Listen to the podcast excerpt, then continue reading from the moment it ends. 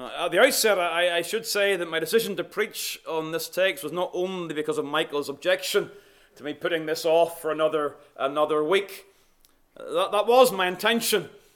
But as I began to look at this portion in the early part of the week, it really dawned on me that there's so much in this passage that is helpful when it comes to the place of prayer. And so it is our practice on these second Lord's days to end the meeting with a time of prayer. Right, that time may be short, it may be long, but this is a helpful passage to lead us to the throne of grace and to the place of prayer. And of course, all Scripture has application when it comes to prayer, but there are truths here that I do, I do believe are indeed very, very relevant when it comes to seeking the face of God. I've said already, Romans 9 is dealing with the subject of Jewish rejection of their Messiah. Christ came unto his own, and his own received him not. And we see that, we've dealt with that, we understand that. And again, that is not new in God's dealing with Israel, all even from the times of Abraham. There was a spiritual seed uh, within the lineage, the physical lineage of Abraham. That rejection is indeed a rejection that is under the sovereignty of God. It is the electing grace of God that governs the identity of the spiritual seed. And that's the point of verse number 11.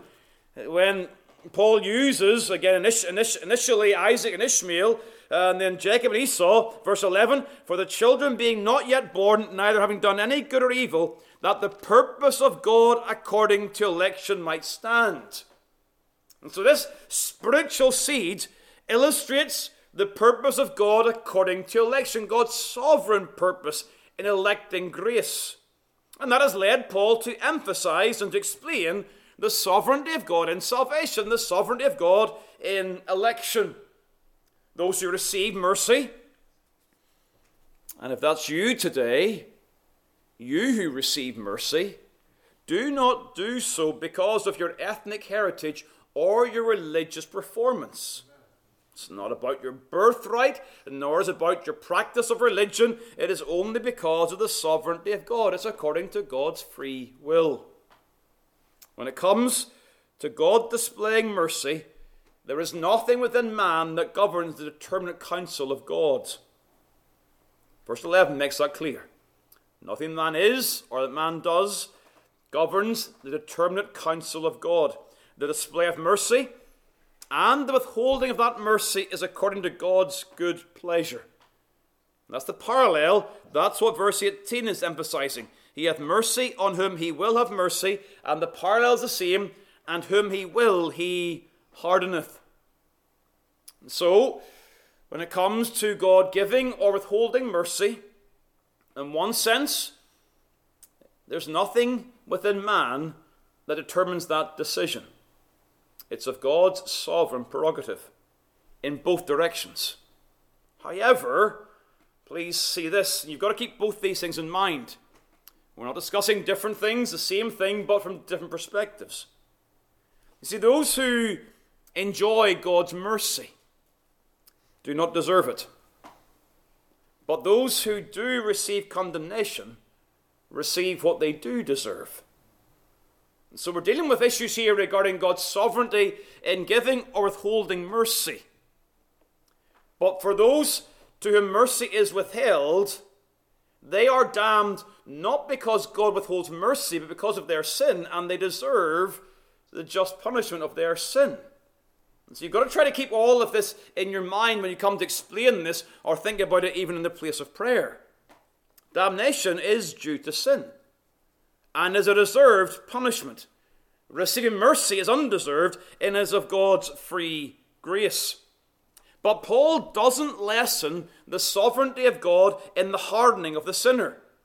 We saw the example of Pharaoh. God had raised him up for the very purpose to display his glory.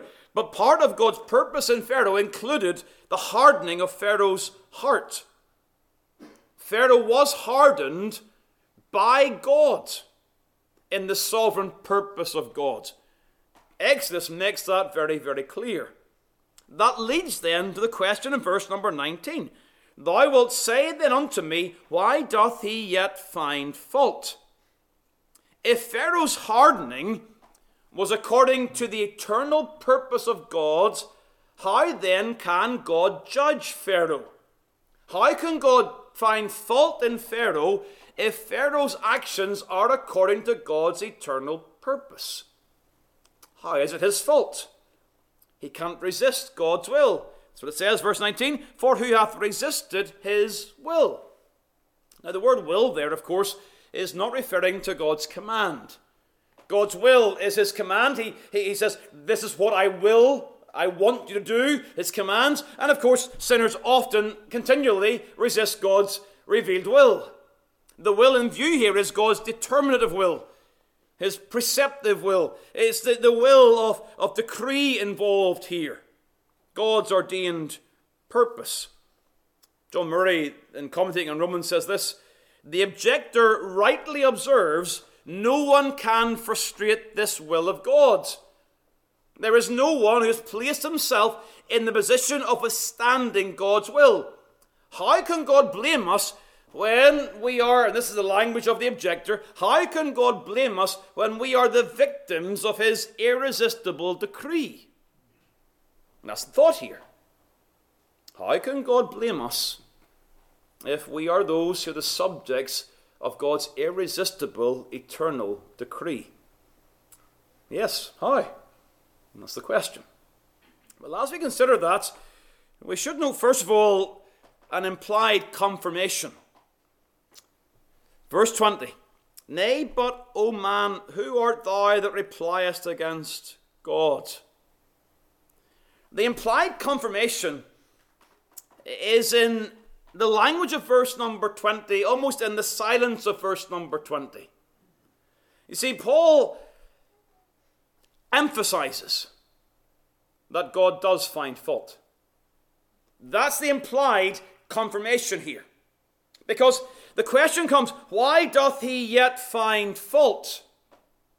And Paul does not respond, God does not still find fault. And the implied confirmation is the objector is right in their question. They're right in their assertion that God does indeed find fault with the sinner. You see, Paul does not answer. Actually, God doesn't find fault. And then men do have an excuse.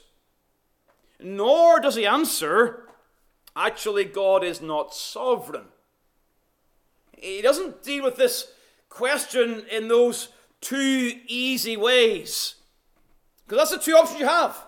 Why did God find fault? You've only two choices in man's logic. Either God's will can be resisted, thereby man is accountable, or the other option is, well, man is excusable. He doesn't find fault. And Paul doesn't go in either of those directions.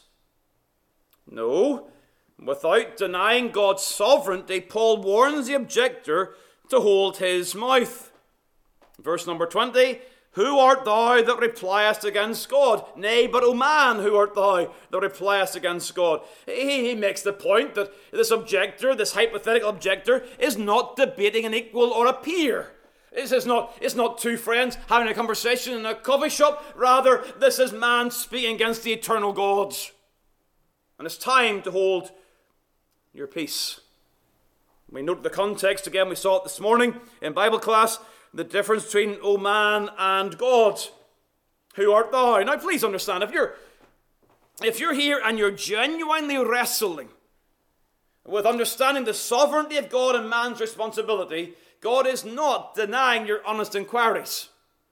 This rather is an argumentative objection. This is somebody who's determined to speak back against God. Not, not an honest inquiry. There are very difficult questions here. And so we discussed this in the lobby uh, after this morning, this afternoon service.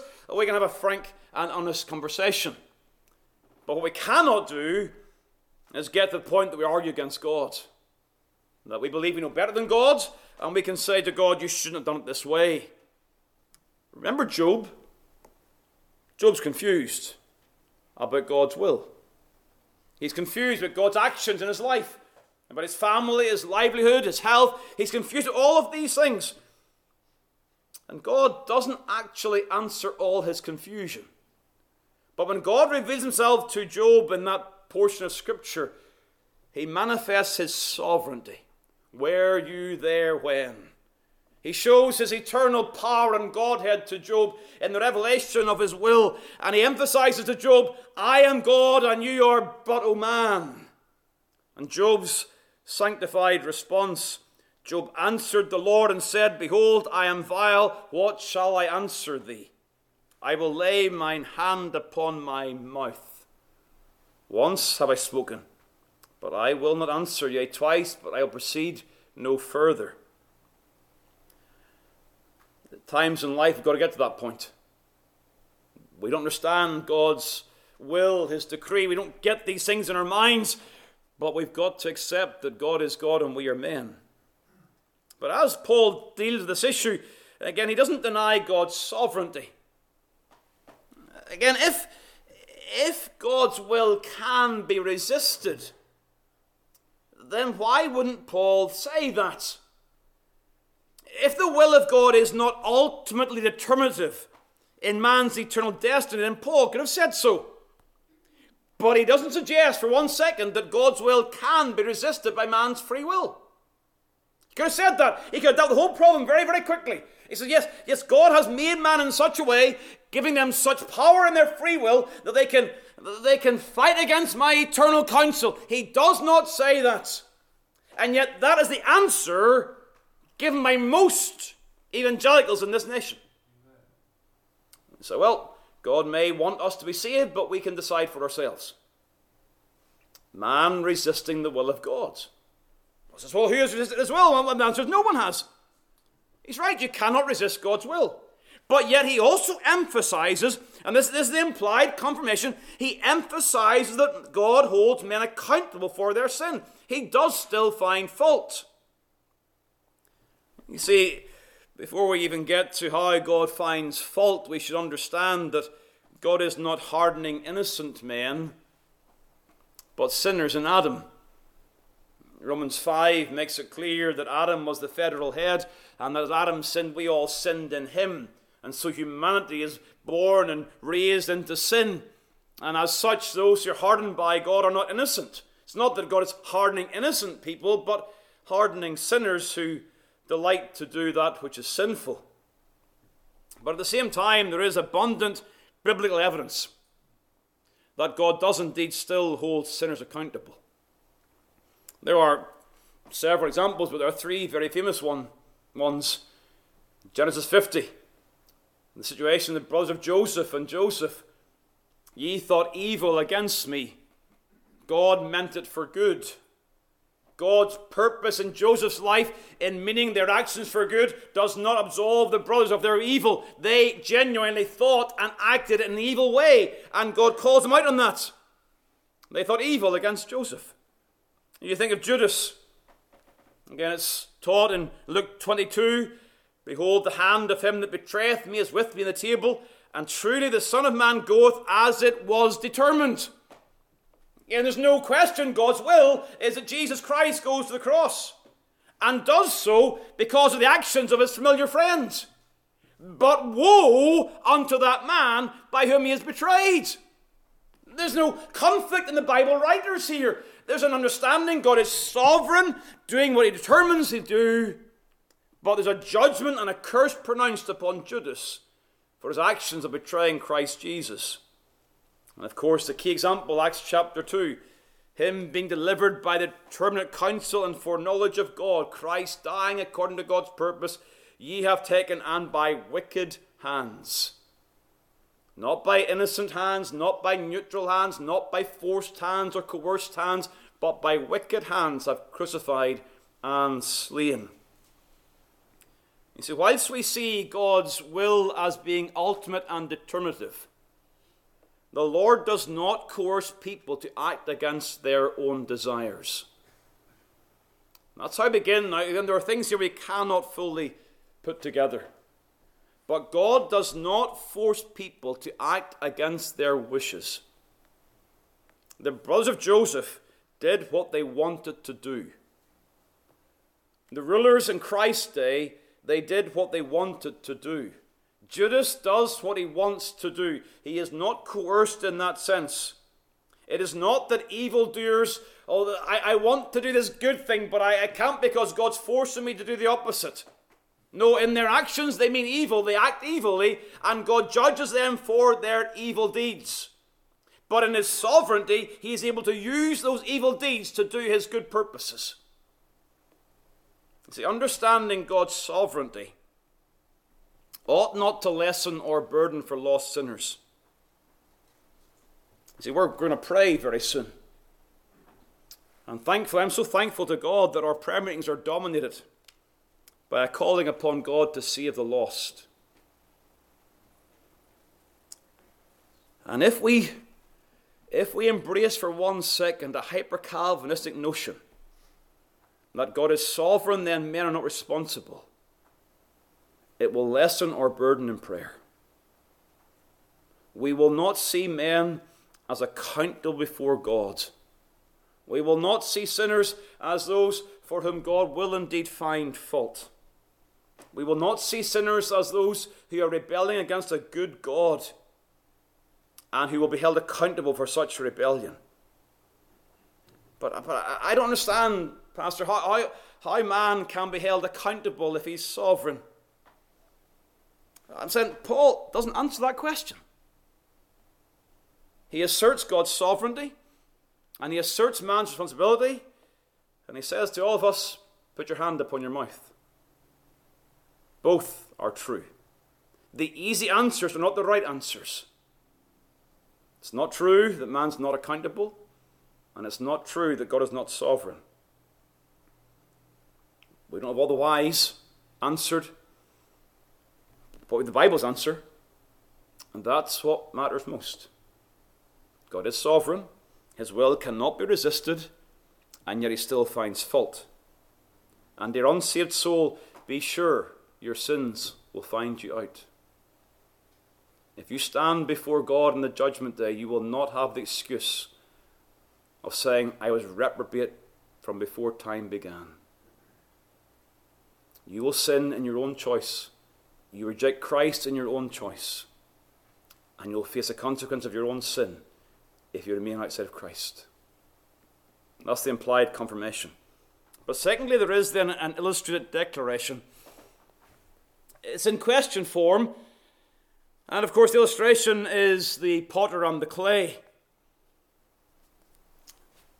The illustration is to emphasize the power of the potter over the clay.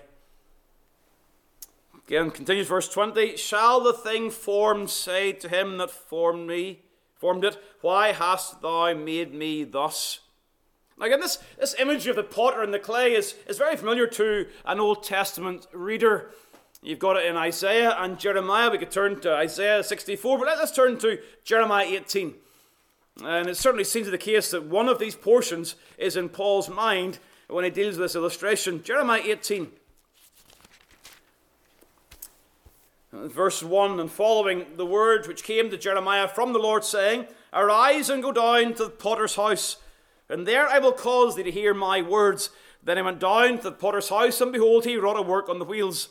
And the vessel that he made of clay was marred in the hand of the potter. So he made it again another vessel that seemed good to the potter to make.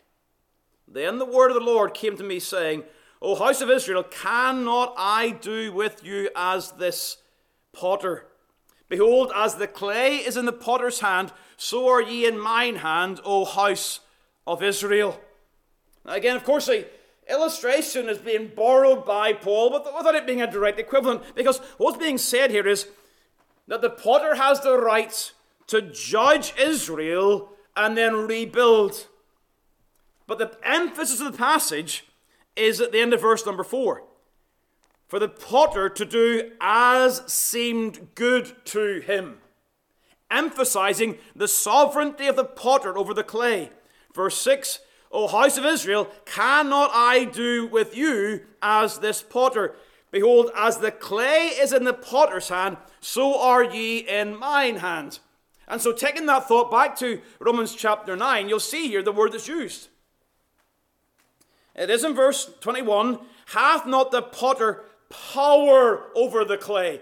And the sense there is, is not a power of ability as it is a power of authority. Now, of course, the potter has ability. He's able to lift up and to cast away that which he makes. But the emphasis in our text is that of authority, sovereignty. The potter is sovereign over the clay. The clay cannot resist the sovereignty of the potter, obviously. And so the potter, therefore, had the sovereignty to make of this lump of clay what he chooses to do. And so verse 21 continues Hath not the potter power over the clay of the same lump to make one vessel unto honour and another unto dishonour? One lump of clay, that lump is powerless. And God has the power to make two vessels, two clay pots. One clay pot for an, an honourable purpose, and the other for a dishonorable purpose. Again, it's referring to, to household utensils, some of which, again, were used in, in, in very clean circumstances, others were used for less clean purposes.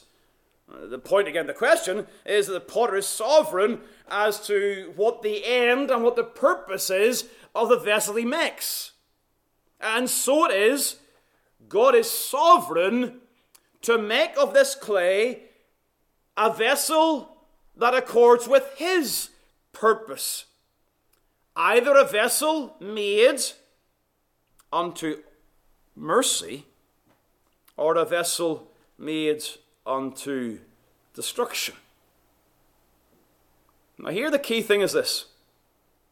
Some people have read this, and they think of this lump as humanity in a state of innocence or the clay lump just describing all of humanity. That cannot be the case. We must understand the lump in this illustration is humanity in a state of sin, a fallen state. Humanity here as sinful, not neutral, but humanity as having rebelled against God. You see, that, that's vital. Because only if you see it that way is wrath then deserved and just? You see, what's that, what happens this vessel? Well, there are those vessels of wrath who are fitted to destruction, verse number 22. Now, wrath as a concept in the workings of God is always just. God is never arbitrarily angry for no purpose. His wrath is always against rebellion, against sin. And so if this vessel is unto wrath, then it must be seen as a vessel that's in this fallen humanity. And the same thing is also true. That mercy, to be relevant, must indicate that humanity is deserving of God's wrath. Mercy is God not giving people what they deserve for their sin. And so this lump has to be sinful, so that some will receive mercy and others will receive what they deserve for their sin. And so God's sovereignty here is seen not over humanity in a state of innocence, but over humanity in a state of fallen rebellion. And so to that end, Paul then reveals God's purpose in his in, in, in the potter's workings. And his purpose is given to us in three ways. Verse uh, number 21. What if God? And of course, these, these what if questions, they're challenging the objector. They are, they're not suggesting these are not true. These are the things that are true. God is, first of all, willing to show his wrath. That is part of God's purpose. God, at the end of all things, will indeed make his wrath visible and clearly demonstrate it, we will see the fullness of God's character on that day of judgment when wrath is shown. It's also the case that God is to make his power known. Hath not the potter, God of willing, verse 22, to show his wrath, number one. Number two, to make his power known. Now, here the difficult bit is is the power being shown in the wrath demonstrated, like it was in Pharaoh's case, or may it be the power being shown in the vessels of mercy, to whom made known the riches of his glory, verse number 23. Well, it goes both ways. Because God's power is, of course, shown in his wrath against sinners, he has got authority over them, but his power is also shown in the third purpose that he may make known the riches of his glory. Again, by the way, if you want to chew on something this evening, if you're at home this evening and you, again, you're, you want to spend time and think about things of God, you take some time to consider verse number 23. That God's purpose is that he might make known the riches of his glory on the vessels of mercy. What a way it is to describe salvation. That God has saved you, that he will make the riches of his glory known to you. His glory, the sum of his perfections, the riches, the fullness of that. On you, a vessel of mercy, that God would show himself to you. Again, you, you think of the, the language of Paul's prayer to the Ephesians in chapter 1, that we might know what the riches of the glory of inheritance in the saints is, that we might know more of God. What a glorious thing this is. That in the gospel, what's God's purpose? That we would know more of his glory. That as Moses says, Show me thy glory. Well, the child of God, we're going to see God's glory forever and forever and forever. And we're going to see it in its fullest sense. That's what God does to those who are the vessels of mercy. So his purpose, one, show his wrath, two, make known his power, and three, make known the riches of his glory. And to that end, we see God's posture. To achieve these three ends, we see God doing two things. First of all, we see, verse 22, God showing patience toward the sinner. Endured with much long suffering, the vessels of wrath fitted to destruction. Again, I, I should say those words fitted to destruction are uh, perhaps the most challenging part of this passage. Who has done the fitting? Is it, is it God or is it the sinner? The answer, of course, is yes. Pharaoh hardens his own heart, and God hardens Pharaoh's heart. But the word fitted simply means that they are prepared to receive the destruction they deserve. And this is not unjust, it's not unwarranted the vessels of destruction, they are receiving what they deserve for their sin. But God shows his patience towards them. He withholds the fullness of his wrath. Why? Show that he might show his mercy towards the elect. He endures with much long suffering the vessels of wrath, fitted to destruction, that he might make known the riches of his glory on the vessels of mercy which yet afore prepared unto glory. The sovereign electing purpose of God. He has prepared these vessels of mercy, who in time will come to know that mercy. You see, God has chosen people out of the fallen mass of humanity, chosen some. That is his sovereign right and authority. I don't say that in any callous fashion. If he had left the whole lump in sin, that would not have been unjust. We could not have charged God with any injustice if he had not saved one soul out of that fallen mass of humanity. But to reveal his glory, he chose to save some out of that mass. He intends to display his glory in showering those people with mercy that those who are the objects of God's mercy will be showered with God's grace for now and for all eternity. And whilst those saving purposes are being realized, he shows a long suffering spirit towards the rebels by not immediately casting them into hell. This is Paul's explanation of this present scene of time. You want to know what's God doing right now? This. This is what God's doing right now in this time. He is enduring with much long suffering the vessels of wrath, that he may make known the riches of his glory on the vessels of mercy. See, wickedness continues in our time, and God is not blind to it. He will judge and damn in his own good time and for his own glory and for his own purpose. And his wrath is withheld, allowing time for the gospel to go to the elect. Wherein they are called. Verse number 24 even us whom he hath called. You see, calling is an event in time, not eternity. And so those who are the vessels of mercy, they must be called in time. They, they must be born in time and live in time and hear the gospel in time and be called by God's Spirit in time. All of these things happen in time, not in eternity. And thus, for God to show His mercy, there must be His, his, his long suffering upon those who deserve to be thrown to hell right now. And so, this, this world exists in the sovereign hands of God, in the power of God, in order that the church of Christ is built one by one, soul by soul, to the glory of His name. That's what 2 Peter 3 is about. Why is Christ not come back?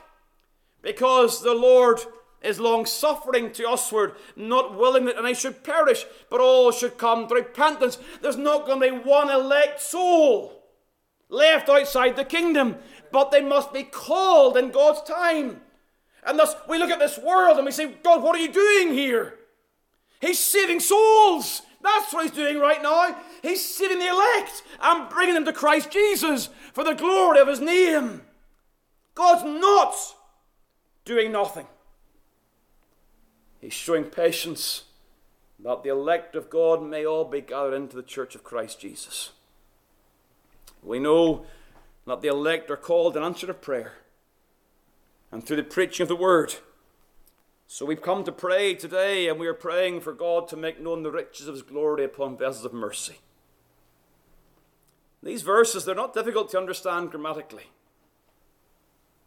The issue is are we willing to allow our view of God to be framed by Scripture or by our fallen, finite logic?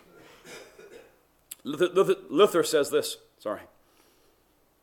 It is not wise for the novice to meddle too much with divine purposes and mysteries. There's a lot of wisdom there. There are big questions. I understand big questions. This is what the Bible says God is the sovereign potter who has authority over the entire lump of fallen humanity. And we leave it there. But there is, thirdly, and just very brief, we'll come back to this next week, there is an unscripturated expectation. Because as Paul considers the sovereignty of God and his desire to show mercy, he emphasizes that that mercy is shown not to Jews only, verse 24, but also to the Gentiles. Paul quotes from Hosea and also through and also Isaiah explain the sovereign purpose of God. Hosea is known as the prophet of grace. Isaiah is the evangelical prophet. And through these quotations, we see two things. We see, first of all, that salvation will come to the Gentiles. I will call them my people, which are not my people, and her beloved, which was not beloved. Again, this verse, of course, appeals, drawn from Hosea chapter 2 and also chapter 1. Now, in the context here, in Hosea, it's again, it's referring to, to Israel. But Paul is, is not, he's not robbing it of that meaning, rather, he's making the parallel that as God showed favor to a rebellious Israel, so God is pleased to show favor to a rebellious Gentile. It's a parallel here. It's not, it's not intended to be a direct, uh, a direct quotation. Rather, it's the sense of the words. I will call them my people, which are not my people. Ye are not my people, but they'll be called the children of the living God. But having emphasized, and we understand that salvation will come to Gentiles, we're part of that company we also see that God will preserve a remnant of the Jew. That's, chapter, that's verse number 27. Isaiah also crieth concerning Israel. And so, what, what about Israel? Though the number of the children of Israel be as the sand of the sea, a remnant shall be saved.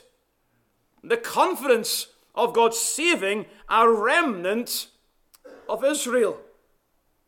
Now, such a remnant requires the continuation of a Jewish identity. That there are those who are identifiably Jewish, out of which God will save them. It's an important way to understand, again, the present situation we find ourselves in. Well, what about this nation? They're, they're, they're not the old covenant people of God. That old covenant's gone, it's finished, abolished. Hebrews makes that clear. But yet there are those who are clearly of the line of Abraham, and they've continued by God's grace through the centuries.